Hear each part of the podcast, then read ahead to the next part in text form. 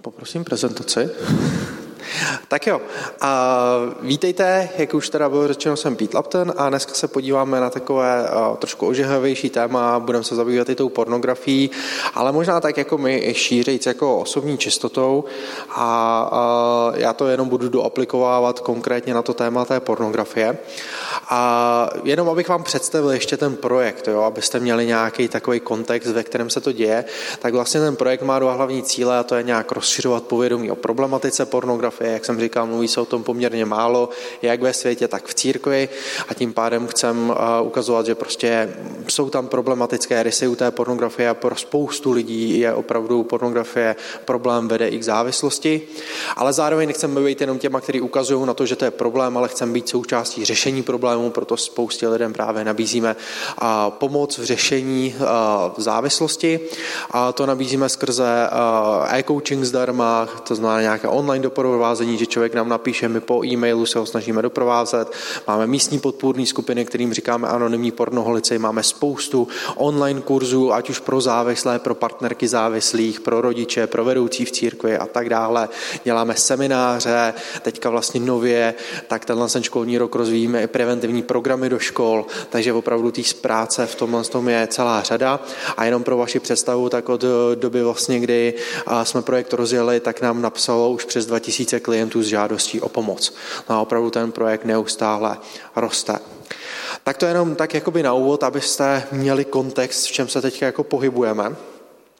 A na začátek řeknu pár příběhů jo, abyste možná tak jako poznali jako důležitost toho, proč děláme to, co děláme a tím, že jsme teďka jako v církvi, tak zkusím dát konkrétně příběhy lidí, taky křesťanů, kteří nám třeba napsali.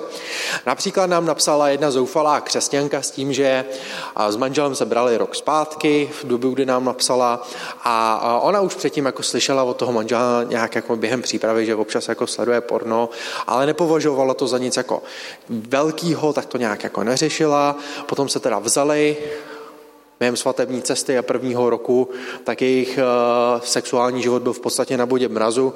Ona si říká, no tak jako vlastně sex není to nejdůležitější, tak třeba prostě to, třeba to časem přijde.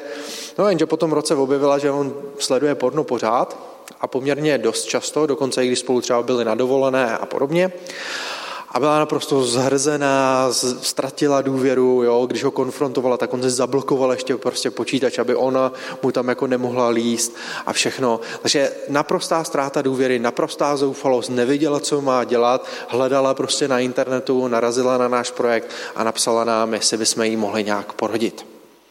Nebo nám psal jeden muž ve středním věku, že v církvi kdysi zastával velmi významnou pozici, ale potom měl trošku podobný příběh jak já, že prostě jeho manželství se rozpadlo. V jeho případě zmínil, že velkou část za to mohla i pornografie a potom, když se vrátil a začal zase po nějaké době sloužit, tak pořád zápasu s pornografií, ale už si uvědomoval, že to prostě potřebuje jakoby vyřešit. A taky nevěděl vlastně, na koho se má obrátit, že jo, v církvi o tom moc mluvit nechtěl, tak hledal, až našel na náš projekt a napsal nám o pomoc. Psal nám jeden 15-letý klučina s tím, že chtěl mít sex se svojí přítelkyní a selhal, protože prostě se u něj projevila erektilní dysfunkce způsobená nadměrným sledováním pornografie. A jasně on věděl, že to je problém, jasně věděl, že by asi jako neměl a podobně, ale prostě byl zoufalý, nevěděl, na koho se obrátit, hledal a vlastně zjistil, že ten problém je asi způsobený tou pornografií, narazil na náš projekt a napsal nám o pomoc. A psal nám jeden člověk skoro v důchodu, a který byl dokonce jedním ze starších v jedné církve. A nebo nejprve nám napsala jeho manželka, protože zoufala, byla zoufalá, z toho dokonce ho udala na policii, protože na jeho tabletu objevila dětskou pornografii.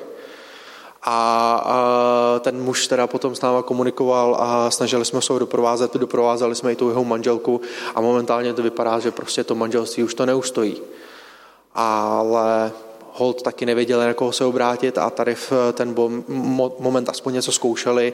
Byť ten manžel se teď jako snaží, tak eh, ta důvěra jeho manželky už je velmi narušená. Nebo nám psala jedna 19-letá křesťanka s tím, že s pornografií začínala už v sedmi letech. A dlouho si myslela, že porno je vždycky problém jenom kluků a tak se o tom styděla mluvit, bála.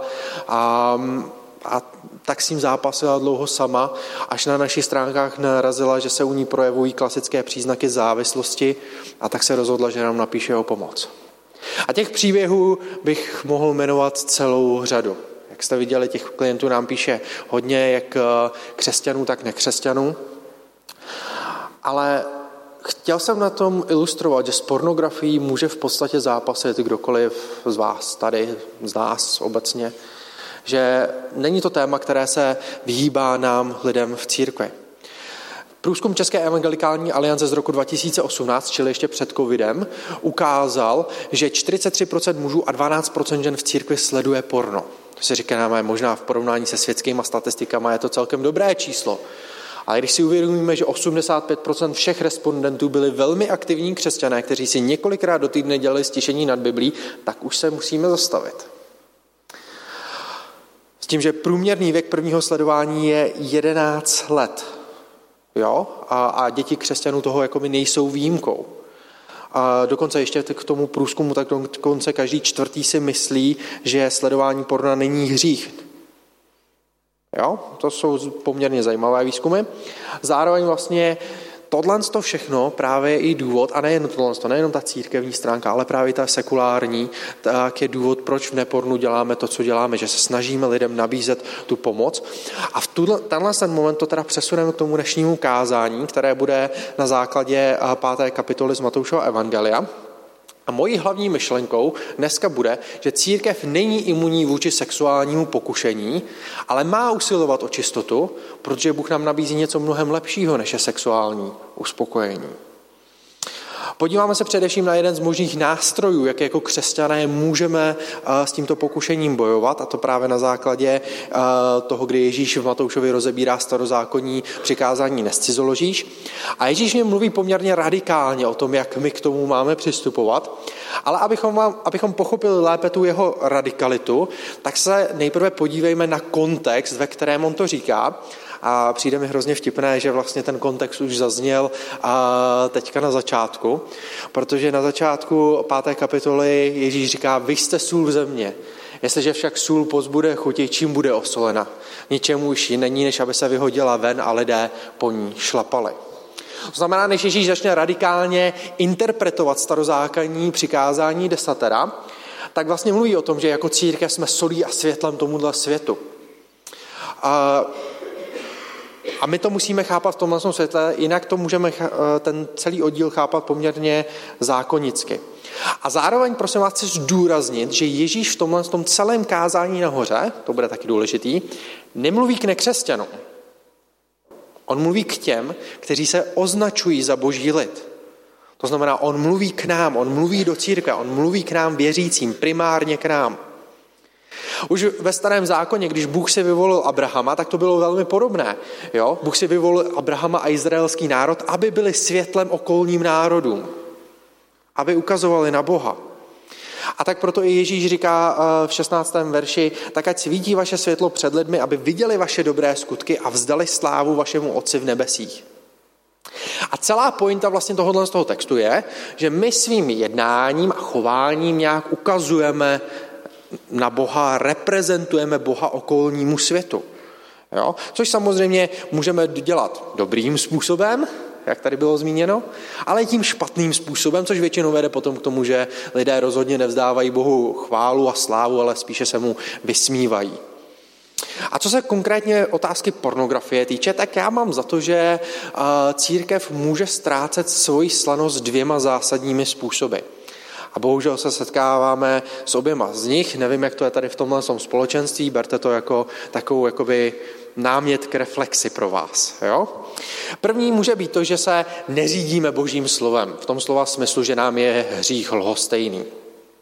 Církev když se přišla s učením o sedmi smrtelných hříších, možná jste o tom slyšeli, a jedním z těch smrtelných hříchů tak byla lenost. Možná si říkáte, proč zrovna mluví o lenosti, ale kdyby jsme to z té latiny přeložili správně, tak zjistíme, že to není lenost, ale primárně jako lhostejnost či apatie. Je to apatie vůči hříchu, jsme otupělí vůči hříchu, je nám jedno, že hřešíme. A já jsem zmínil, že jako 25% těch aktivních křesťanů jako nevěří v to, že jako pornografie je hřích. Jo? Tohle je to, kde vlastně se mluvíme o nějakém smrtelném hříchu. A nechci tím, abyste zároveň nabili dojmu, že každý, kdo se dívá na porno, jako z křesťanů, tak automaticky jako je lhostejný vůči hříchu a neřídí se božím slovem. To rozhodně nechci říct, protože existuje spousta jako upřímných křesťanů, kteří zápasí s tímhle s tím hříchem. Kteří se s tím snaží něco dělat, ale třeba ve svém boji selhávají. Rozhodně tam není problém apatie. Možná špatná strategie. A na tu se dneska taky podíváme. Ale v každém případě chci říct, že ten boj se závislostí může trvat několik let klidně. Jo, to je prostě, může to být běh na dlouhou trať. A v tomhle tom potřebujeme hledat nebo utíkat se k té boží milosti a hledat strategie, jak s tím zápasit a hlavně být tady jeden pro druhého. Problém může zároveň spočívat v tom, že mají například pocit, že Bůh jim neodpustí ten jejich hřích, dokud si to jako nevyřeší sami. Jo, já to znám eh, z mojí vlastní zkušenosti, kdy jsem eh, se milionkrát modlil k Bohu, pane Bože, už mě toho zbav, já už nechci a ono to nefungovalo a já už jsem byl zoufalej, nevěděl jsem, co mám dělat. A, a tady se dostáváme vlastně k druhému bodu, kdy jako církev ztrácíme slenost, že někdy jako budíme jako církev dojem, že k Bohu a do církve mohou přicházet pouze lidé, kteří mají už život v kupě, že jsou dokonalí. A možná vám připadá, že se to neděje tak často, když přece o milosti mluvíme v jednom kuse. Pořád mluvíme, že Bůh nám odpouští naše hříchy a všechno, a to je pravda. Ale jak často mluvíme v církvi o tom, že my sami hřešíme? A teďka nemyslím takové to, že jsem se zrovna pohádal se svojí manželkou a řval jsem na okolní řidiče, jako by, když jsem zrovna jel do práce a podobně, což jako je fajn, jako že to takhle občas zmíníme, ale že jo, tak jako jsme prostě lidi. Ale takový ty jako, fakt jako někdy závažné věci, jo. Um, upřímně řečeno, příliš mnoho kázání se soustředí na vyjmenovávání hříchů tohohle z toho světa a příliš málo na odhalování našich vlastních selhání, našich vlastních hříchů. A já jsem sám tím vlastním způsobem kdysi kázal a slyšel jsem nespočet takových kázání. A celkově to budí dojem, že všichni ostatní jsou hříšní. Jo? To všichni ostatní mimo církev mají problémy s pornografií, a s předmanželským sexem a s dalšími sexuálními hříchy. To my tady v církvi s tím problém přece nemáme. Jo? My jsme v pohodě. A celé to vede jenom k jedné věci, že lidé mimo církev jsou odrazováni pokrytectvím církve, která se tváří, že žádné problémy nemá, a oni vidí, že máme. A lidé v církvi se bojí o svých selháních mluvit, protože si myslí, že jsou jediní, kdo s něčím zápasí. A to se netýká jenom pornografie.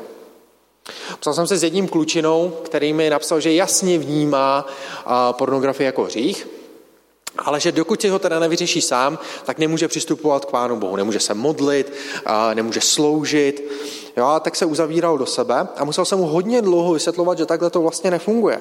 Že hřích nás sice jako oddaluje od Pána Boha, nebo minimálně máme pocit, že vlastně Pán Bůh se oddaluje, protože ho nezvládáme vnímat v našem životu, ale že bez milosti, kterou máme v Ježíši Kristu, tak my se nezvládáme s tím hříchem vypořádávat sami.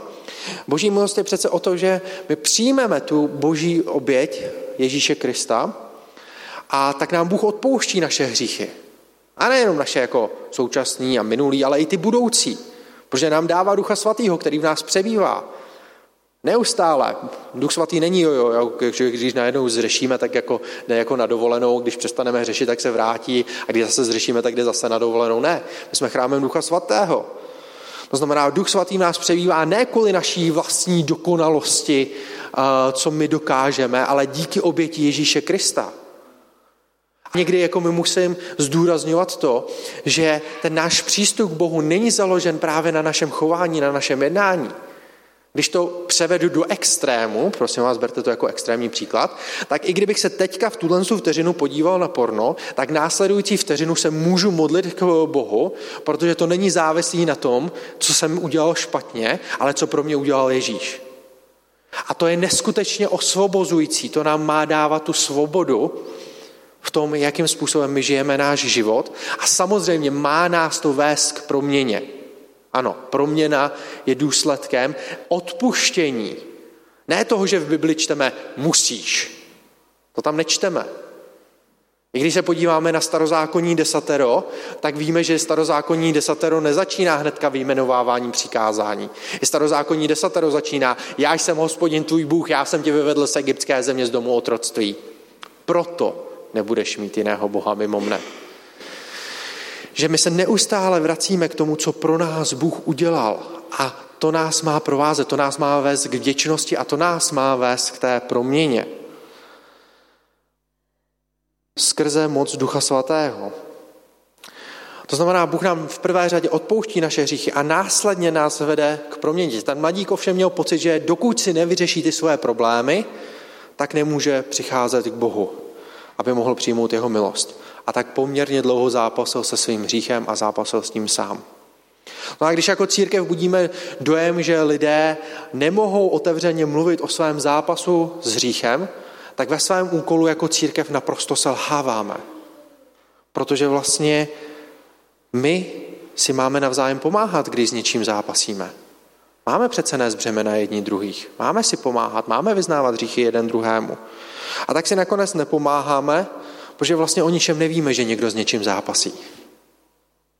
A to se bohužel netýká jenom pornografie. No a když si to schrneme, tak církev ztrácí svoji slanost, když uh, buď to jsme lhostejní vůči hříchu, nebo pokud se tváříme, že žádné hříchy nemáme. Bill Perkins kdysi uh, prohlásil, že jako církev nejsme imunní vůči sexuálnímu pokušení. Pokud si myslíte, že jako církev nemůžete selhat, nebo jako křesťané uh, v té morální sexuální oblasti, pak jste pravděpodobně silnější než Samson, zbožnější než David a moudřejší než Šalamoun. Všichni tihle muži v Bibli selhali právě na poli sexuálního pokušení. To znamená, nás církve se to týká taky. No jo, ale zároveň víme, že jako církev máme usilovat o ten posvěcený život. Takže co s tím?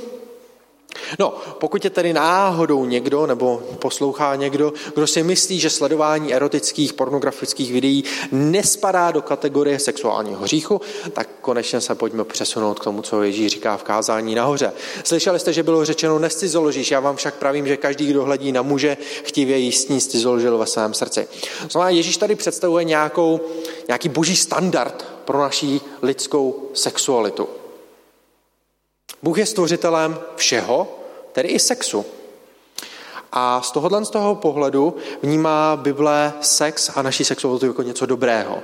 Když Bůh to stvořil, všechno řekl, že to je dobré. Znamená, sex je dobrý. Jo, to musí v církvi zaznít velmi hlasitě, protože pán Bůh ho stvořil. Sex je dobrý. Jenže jasně, naše sexualita je narušena teďka hříchem, my to víme, že prostě ne vždycky se chováme tak, jak pán Bůh to zamýšlel, naopak si děláme, co chceme. Sex se dokonce, troufám si říct, že pro spoustu křesťanů se stal modlou. Jo? Ačkoliv by to tak sami neformovali, někdy přistupují k sexu způsobem, že na něj mají právo. Jo, jeden kamarád, křesťan, tak právě říkal, hele, já prostě vím, že to potřebuju a udělám pro to v podstatě cokoliv. Nebo dokonce mají pocit, že Bůh jim slibuje sexuální uspokojení.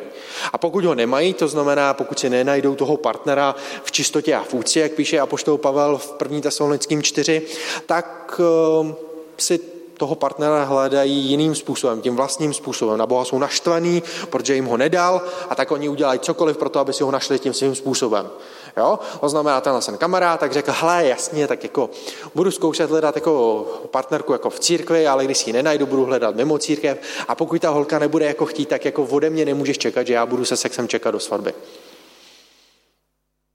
Jo? Jenže když Bůh stvořil sex, tak my věříme, minimálně jako křesťané, že mu dal nějaké hranice a my věříme, že těmi hranicemi je manželství. A je to proto, protože manželství představuje smluvní vztah mezi uh, oběmi stranami a kde je možné projevovat tu sexuální intimitu v bezpečném prostředí.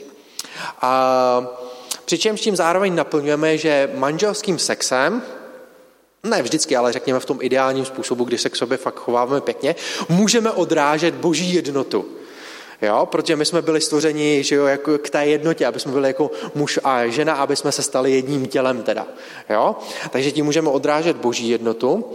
A, a proto vlastně je také jakýkoliv sex mimo manželství vnímaný jako hříšný, protože neodráží tu boží jednotu. Já se tady troufnu říct, že pokud člověk teda spí s kýmkoliv jiným než se svojí manželkou nebo manželem, tak tedy cizoloží, a to i v případě, že se ti dva třeba chystají na svatbu. Jo, to je častý argument, který někdy od mladých lidí eh, slyším, jakože tak už to máme za pár, tak proč jako bychom měli čekat, teď se stejně vezmeme. Jo? A, a prosím vás, nechci soudit, ale v jednom z, v určitém slova smyslu to akorát ukazuje, že nechápou tu podstatu vlastně toho sexu a že stejně hledají jenom vlastní uspokojení. Ježíš nám ale ukazuje, že za to cizoložství pokládá i to, když někdo jenom hledí na druhého člověka chtivě, a to platí jako o mužích, tak o ženách. Jo? To se netýká jenom teda chlapy, jakože s tím mají problémy, ženy s tím můžou mít problém. A, a vlastně říká, že i pornografie tedy je cizoložství. Hned to vysvětlím, protože slovo pornografie doslova znamená zobrazování prostitutky. Jo? No a když někdo sleduje porno, tak ho nesleduje pro jeho uměleckou hodnotu, která tam rozhodně není, ale kvůli svému vlastnímu sobeckému sexuálnímu uspokojení. Jenže když je na druhého člověka hledíme chtivě, představujeme si, co by kdyby, tak z něho ve své hlavě děláme prostituta a prostitutku. Jo, to znamená, teoreticky naše představy můžou být pornografií. Spousta křesťanů se mi přiznalo právě s tím, že mají problém se takhle jako v létě projít jako po ulici, protože tam vidí spoustu jako polonahých dívek a podobně. Ale mě prosím vás nepochopte špatně. Já tady uvedu pár věcí na pravou míru. Za prvé, neházím špínu na holky, že by se měly oblíkat prostě nějak jakkoliv to. Prostě pokud chlapi hli, hli, eh, koukáte jako na holky chlípně, jo, tak ten problém není v holkách, ale ve vaší hlavě. Jo, to je první, co si uveďme na pravou míru. Jasně, holky, nemusíte provokovat úplně, jo, jasně, ale jako problém je primárně v naší hlavě, to, jakým způsobem my uvažujeme o druhých lidech. To znamená, a poštou Pavel byl, by řekl, proměňujte se obnovou svojí mysli. Za druhé vlastně eh, bych chtěl zdůraznit, pánové, prosím vás, eh, pokud se podíváte na holku a eh, řeknete si, že je pěkná, že je krásná, tak to ještě není to, o čem mluví Ježíš. Jo? Neznamená, že hnedka na ní hledíte chtivě. Upřímně řečeno, kdyby to tak pán, takhle to pán Bůh zamýšlel, tak je to stvořil. Kdyby nás tak nestvořil, tak bychom jako to už dávno vymyřeli. Jo, ono to je celkem dobrý drive, že ty chlapy jako se uh, dokážou ocenit tu krásu holky. A to znamená, v tomhle tom taky jako není problém. Problém nastává, ve chvíli, kdy právě v těch našich představách zajdeme dál, kdy si začneme představovat právě to, co by, kdyby. A manželka mi říká, že právě tohle to není problém jenom kluků, ale i holek. Takže tady to je jedna věc. A zároveň my žijeme v přesexualizované společnosti. Sexuální podněty na nás se hrnou ze všech stran. Společnost nám často v médiích předkládá, že právě druzí lidé jsou jenom objekty, které slouží k našemu sexuálnímu uspokojení, že vlastně si v našich představách a případně teda i v tom reálu s nimi můžeme dělat prakticky cokoliv. A ono to vede k tomu, že eh, když lidé sledují porno, tak rozhodně ty pornoherce tam nevnímají jako lidské bytosti s vlastní důstojností, ale jenom jako nástroje, jako předměty pro jejich vlastní uspokojení. A vzhledem k tomu, že přibližně podle odhadů 90% teenagerů, holek i kluků v dnešní době, a sleduje porno, tak se tohle vnímání akorát posiluje. A pokud i tolik křesťanů sleduje porno, pak se nemůžeme divit, že s tím máme problém i v církvi. Co tedy s tím? Ježíš představil boží standard, ale nabízí i řešení, nabízí strategii. Pokud tě svádí tvé pravé oko, vyrvi je a odhoď pryč a jestliže tě svádí tvá pravá ruka, utní a odhoď pryč. Tak, jak to, že tady všichni ještě máte oči a ruce? To je nějaké divné, ne? Kdybychom to aplikovali doslova, tak tady by pravděpodobně byli všichni lidi bez očí a bez rukou. Takže to asi není jako pointa toho, co ten Ježíš jako chtěl říct, že ano. Protože uh, ono, kdybychom to aplikovali do slova, chtěli byste se zbavit sexuálního pokušení jednou provždy, tak by to znamenalo, že byste se museli zbavit vašeho hlavního sexuálního orgánu. A ne vašeho pohlavního orgánu, o tom nemluvím, ale vašeho mozku. Museli byste se vystřelit mozek z hlavy, což prosím vás nedělejte. To Ježíš opravdu neříká. To, co Ježíš říká, je, že se máme radikálně zbavit, utnout a odhodit cokoliv, co nás svádí k hříchu. To je jeho pointa. Jo? To znamená, je to televize, tak ji vyhoďte. Je to váš mobil, tak ho vyhoďte, nebo si pořijte tlačítkový. Je to váš počítač, vyhoďte ho. Je to to, že chodíte do bazénu a tam vidíte polonahé lidi, no tak tam naneste. Je to to, že se občas připijete a potom se nedokážete ovládat? No tak nechlastejte. To je jako Ježíšovo řešení, jo? poměrně jednoduchý, prostý. Jeden klučina byl natolik, se kterým pracuju, tak byl natolik frustrovaný, že svůj notebook vytá, jako roztřískal o stůl, potom ze skříně vytáhl starý tlačítkový telefon a začal fungovat tady tím způsobem. A jasně, asi by se to dokáz, mohlo vyřešit trošku jako víc s chladnou hlavou, ale on byl natolik frustrovaný, že už to nedokázal prostě udělat takhle radikální řešení. Jiný muž, který ten notebook opravdu potřeboval k práci, tam nebyly žádné výmluvy, tak si tam nainstaloval bezpečnostní, blokovací, vykazatelnostní software, který potom posílal jakoby výkazy o jeho online aktivitě a jeho kámošovi, ale on šel ještě o krok dál, dokonce si tam jako toho parťáka nastavil svého kazatele a svoji manželku. A kdybyste nevěděli, tak to, to je to, čemu Bible říká žít život ve světle. Jo? A takhle bychom měli asi žít. Každopádně, my jako křesťané, když tohle to slyšíme, tak jako, jako lidé, ale hlavně jako křesťané, tak eh, my přijdeme s celou řadou výmluv, proč to nejde. Jo, a my křesťané jsme ještě mistři v tom, že to nejsou výmluvy, to jsou zbožné výmluvy, že jo. To znamená ten notebook, no když, na čem by tady Ondra psal kázání, že jo, to prostě nejde, že jo. Na čem, jako ten mobil, já nemůžu vyhodit ten mobil, když my tam máme tu modlitební skupinku na Facebooku a chodit do bazénu, no tak chrám Ducha Svatého, musíme se o něj starat, ne? A jako těch možností výmluv je tady celá řada, ale ta realita je ta, že pokud my se vymlouváme a odmítáme udělat nějaké radikální kroky v této oblasti, tak vlastně trošku zlehčujeme to, co nám Ježíš říká, k čemu nás vyzývá. A Zároveň vlastně v tom jádru je často to, že my se nechceme zbavit naší pohodlnosti. O tom to celé je. Nechcem se zbavit toho mobilu, protože je to pohodlné ho mít. Se nechcem zbavit toho notebooku nebo instalovat si tam jakýkoliv program, protože to je nepohodlné. A tak dál zápasíme s tím hříchem, dál se propadáme a naší případné závislosti a Nezamýšlíme se nad tím, že vlastně dál žijeme ten život tak, jak Bůh nechce. A jasně, pokud zároveň teda spochybňujeme tu, strategii, tak se možná nezamýšlíme nad důsledky našeho hříchu. Tak Ježíš samozřejmě hnedka přispěchá a hnedka řekne i ty důsledky, že jo. Znamená, nebo tě pro vás lépe, aby, jeden z tvých, eh, aby zahynul jeden z tvých údů, než aby celé tvé tělo bylo uvrženo do pekla. Tak a já vždycky říkám, že eh, jsem rád, že nemusím strašit peklem, že to za mě dělá Ježíš.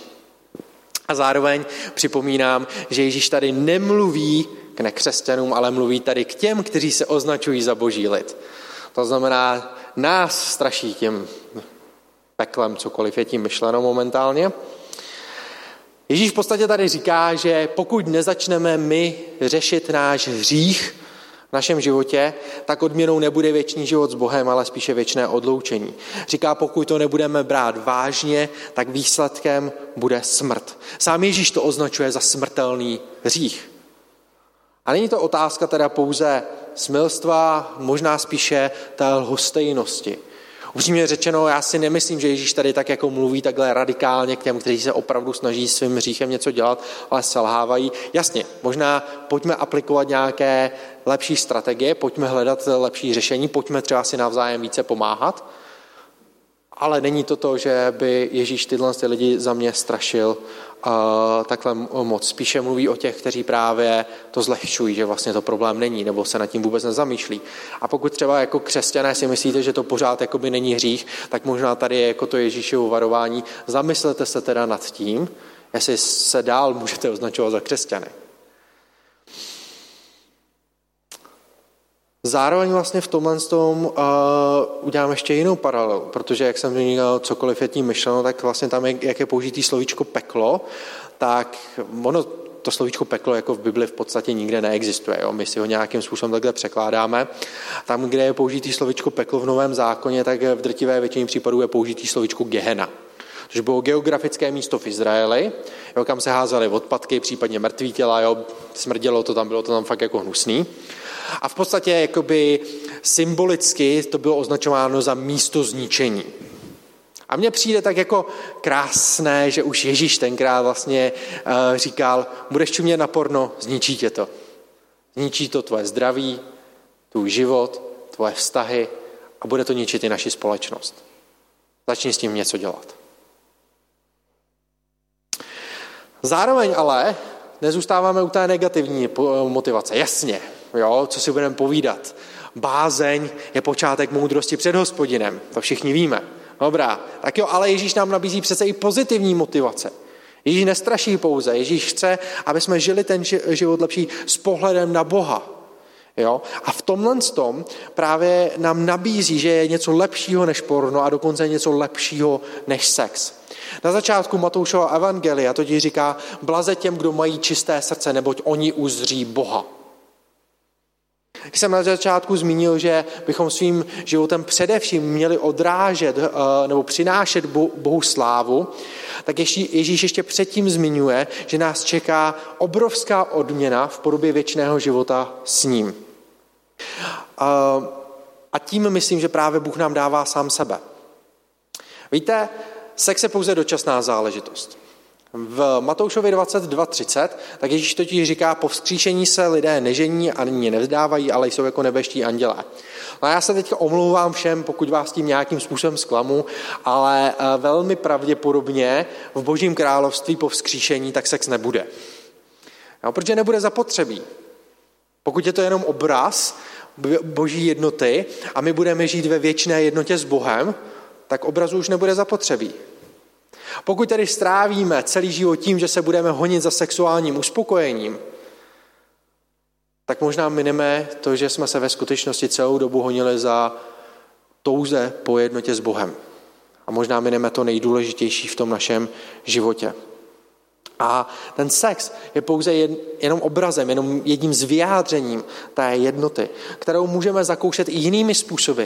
Můžeme ji zakoušet třeba tím, že se jako křesťané budeme potkávat, kdy budeme budovat hluboké přátelské vztahy a nebudeme se potkávat jenom v neděli, ale třeba i přes ten týden. Kdy opravdu si budeme navzájem pomáhat, budeme eh, vyznávat ty hříchy jeden druhému, kdy budeme si pomáhat, když s něčím zápasíme – to je cílem našeho křesťanského života, nebo to je smyslem našeho křesťanského života. A ačkoliv sex je dobrý, tak není nezbytnou součástí našeho života a Pán Bůh nám ho nikde neslibuje. Nepotřebujeme sex k tomu, abychom byli šťastní. To, co ve skutečnosti potřebujeme, je Bůh.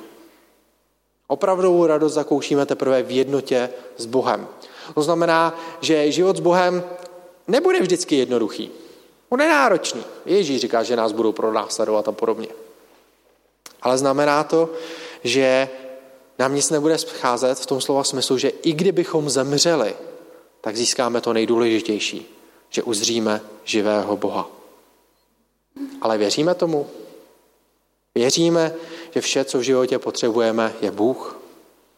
A důvěřujeme Bohu, že se o nás postará i ve smrti? Protože pokud ano, tak proč se tak často chováme, jako bychom tomu nevěřili? Církev tedy není imunní vůči sexuálnímu pokušení, ale má usilovat o čistotu, protože Bůh nám nabízí něco mnohem lepšího, než je sexuální uspokojení. Nabízí nám sám sebe. A tou poslední otázkou, kterou vám dám k zamyšlení je, stačí nám to? Oče náš nebeský, já ti chci moc poděkovat za to, co jsi pro nás udělal v Ježíši Kristu. Děkuji ti to, že ty z nás zachránil, odpustil s nám naše hříchy, přivádíš nás k sobě, dáváš nám moc Ducha Svatého, abychom mohli žít ten život lepší. A pořád samozřejmě jako lidé v tomhle světě selháváme, pořád padáme. A to je přirozené. Ale prosím tě o to, aby jsme právě v těchto těch našich zápasech, v těchto těch našich selháních se mohli vždycky opřít o tebe, aby jsme se mohli opřít jeden o druhého. Ty jsi nám dal tuhle církev, aby jsme právě společně šli za tebou. Prosím tě o to, aby jsme jako církev dokázali vždycky být společenstvím tvojí milosti, aby lidé tady mohli nacházet tu pomoc, aby se tady nebáli mluvit o svých selháních, ale vždycky tady mohli otevřeně mluvit o tom, s čím zápasí a mohli tady vždycky najít pochopení a milost. A prosím tě o to, aby jsme zároveň dokázali si navzájem pomáhat na té cestě za tebou. Aby jsme vždycky směřovali ten náš život k tobě. A i skrze ty naše selhání, tak mohli jak jeden druhému, tak i lidem kolem nás ukazovat na tvoji úžasnou milost, co jsi pro nás Kristu udělal. Tak za to ti moc děkuju a prosím tě, aby jsme opravdu dokázali žít ten život, který je hodný tebe a tvého království. Z vděčnosti, co jsi pro nás udělal. Amen. Tak jo, uh, tohle je zase dokreslení toho, proč je tak důležitý i uh, ten projekt, který tak děláme. A já na závěr vás když tak jenom chci pozvat do toho, co my děláme, že toho můžete i vy být součástí. Pokud vás to zaujalo, chtěli byste se dozvědět víc, můžete se se mnou potom ještě pobavit. Budu tady mít i nějaké knížky, kdybyste se chtěli třeba podívat, koupit si nějakou literaturu, ale především vás chci pozvat pokud je tady někdo, komu tohle leží třeba na srdci a chtěl by druhým pomáhat, může se stát jedním z našich e-koučů. To znamená dobrovolníků, kterými si vyškolíme, kterých budeme provázet a, a o které se budeme starat. Hledáme tam orientačně závazek jednu až tři hodiny týdně, ale tím, že to je po e-mailu, tak si to můžete rozložit, jak zrovna potřebujete. A chceme vás opravdu pozvat do toho, že tohle je způsob, jak vy můžete pomáhat právě lidem, kteří zápasí s touhle oblastí poměrně dost. Případně můžete být i tím, že tady založíte jednu, eh, stát se jedním z vedoucích podpůrné skupinky, to znamená, neustále se to snažíme rozšiřovat do dalších měst a tady v Českém Těšíně ještě nikoho nemáme, to znamená, pokud byste tady našel někdo, kdo by to vzal jako pravidelnou službu, kdo by to vzal na starosti, taky vás zaškolíme, taky vás budeme provázet, můžete se stát tady i jedním z vedoucích podpůrné skupiny. Zároveň, pokud jste si sami prošli závislostí na pornografii, můžete to sepsat do životního příběhu. My je anonymně zdůrazňuji, a publikujeme u nás na webu, a kde vlastně je to nejčinnější sekce. Lidi nám často potom napíší, hele, přečetl jsem si ten příběh, stotožnil jsem se s tím, proto jsem se vám rozhodl napsat. Jo, takže i tím můžete někomu pomoci. Sdílejte to s druhými, jsme na sociálních sítích Facebook, Instagram, YouTube, každý dva týdny vydáváme podcast, můžete poslouchat podcast, lajkujte to, sdílejte to. Skrz to se ta informace o pomoci může dostat k někomu, kdo ji potřebuje. On nám napíše, vy se to sice nedozvíte, ale vlastně jste mu tím pomohli. Jo? Takže sdílení je nejjednodušší forma. Modlete se za nás, jak jsem zmínil, pohybujeme se i dost v sekulárním prostoru, píšou nám eh, lidé i právě eh, nevěřící a neustále ten projekt rozšiřujeme, to znamená určitě modlitby za moudrost a za proměněné životy budou určitě důležité. A v neposlední řadě vás chci pozvat i k finanční podpoře. Jsme nezisková organizace, nestojí za náma teda žádná nadace nebo eh, žádná, řekněme, nebo nemáme žádné státní dotace, dotace, to znamená, jsme podporováni jednotlivci, to znamená, pokud nám chcete jednorázově poslat nějaký dar, ten ten rok ještě potřebujeme asi 450 tisíc, a nebo třeba pravidelný dar, kdy se to snažíme rozšířit o dalších 17 tisíc korun měsíčně. Momentálně jsme na nějakých 600 tisících za rok a v průběhu roku bychom to chtěli rozšířit, aby jsme v tom dalším roce už se pohybovali na 800 tisících za rok, protože vlastně ten projekt neustále narůstá. Jenom pro vaši představu jsem na, naprosto otevřený dárcům, potom posílám pravidelné i čtvrtletní newslettery a momentálně rozpočet na tenhle ten rok je milion 900 tisíc. Tak to jenom, ať máte nějakou konkrétní představu. Kdybyste měli potom jakýkoliv dotazy, chtěli si právě třeba něco koupit, chtěli na ten projekt třeba nějak přispět, tak můžete potom za mnou ještě přijít. A to je ode mě už opravdu všechno a předávám slovo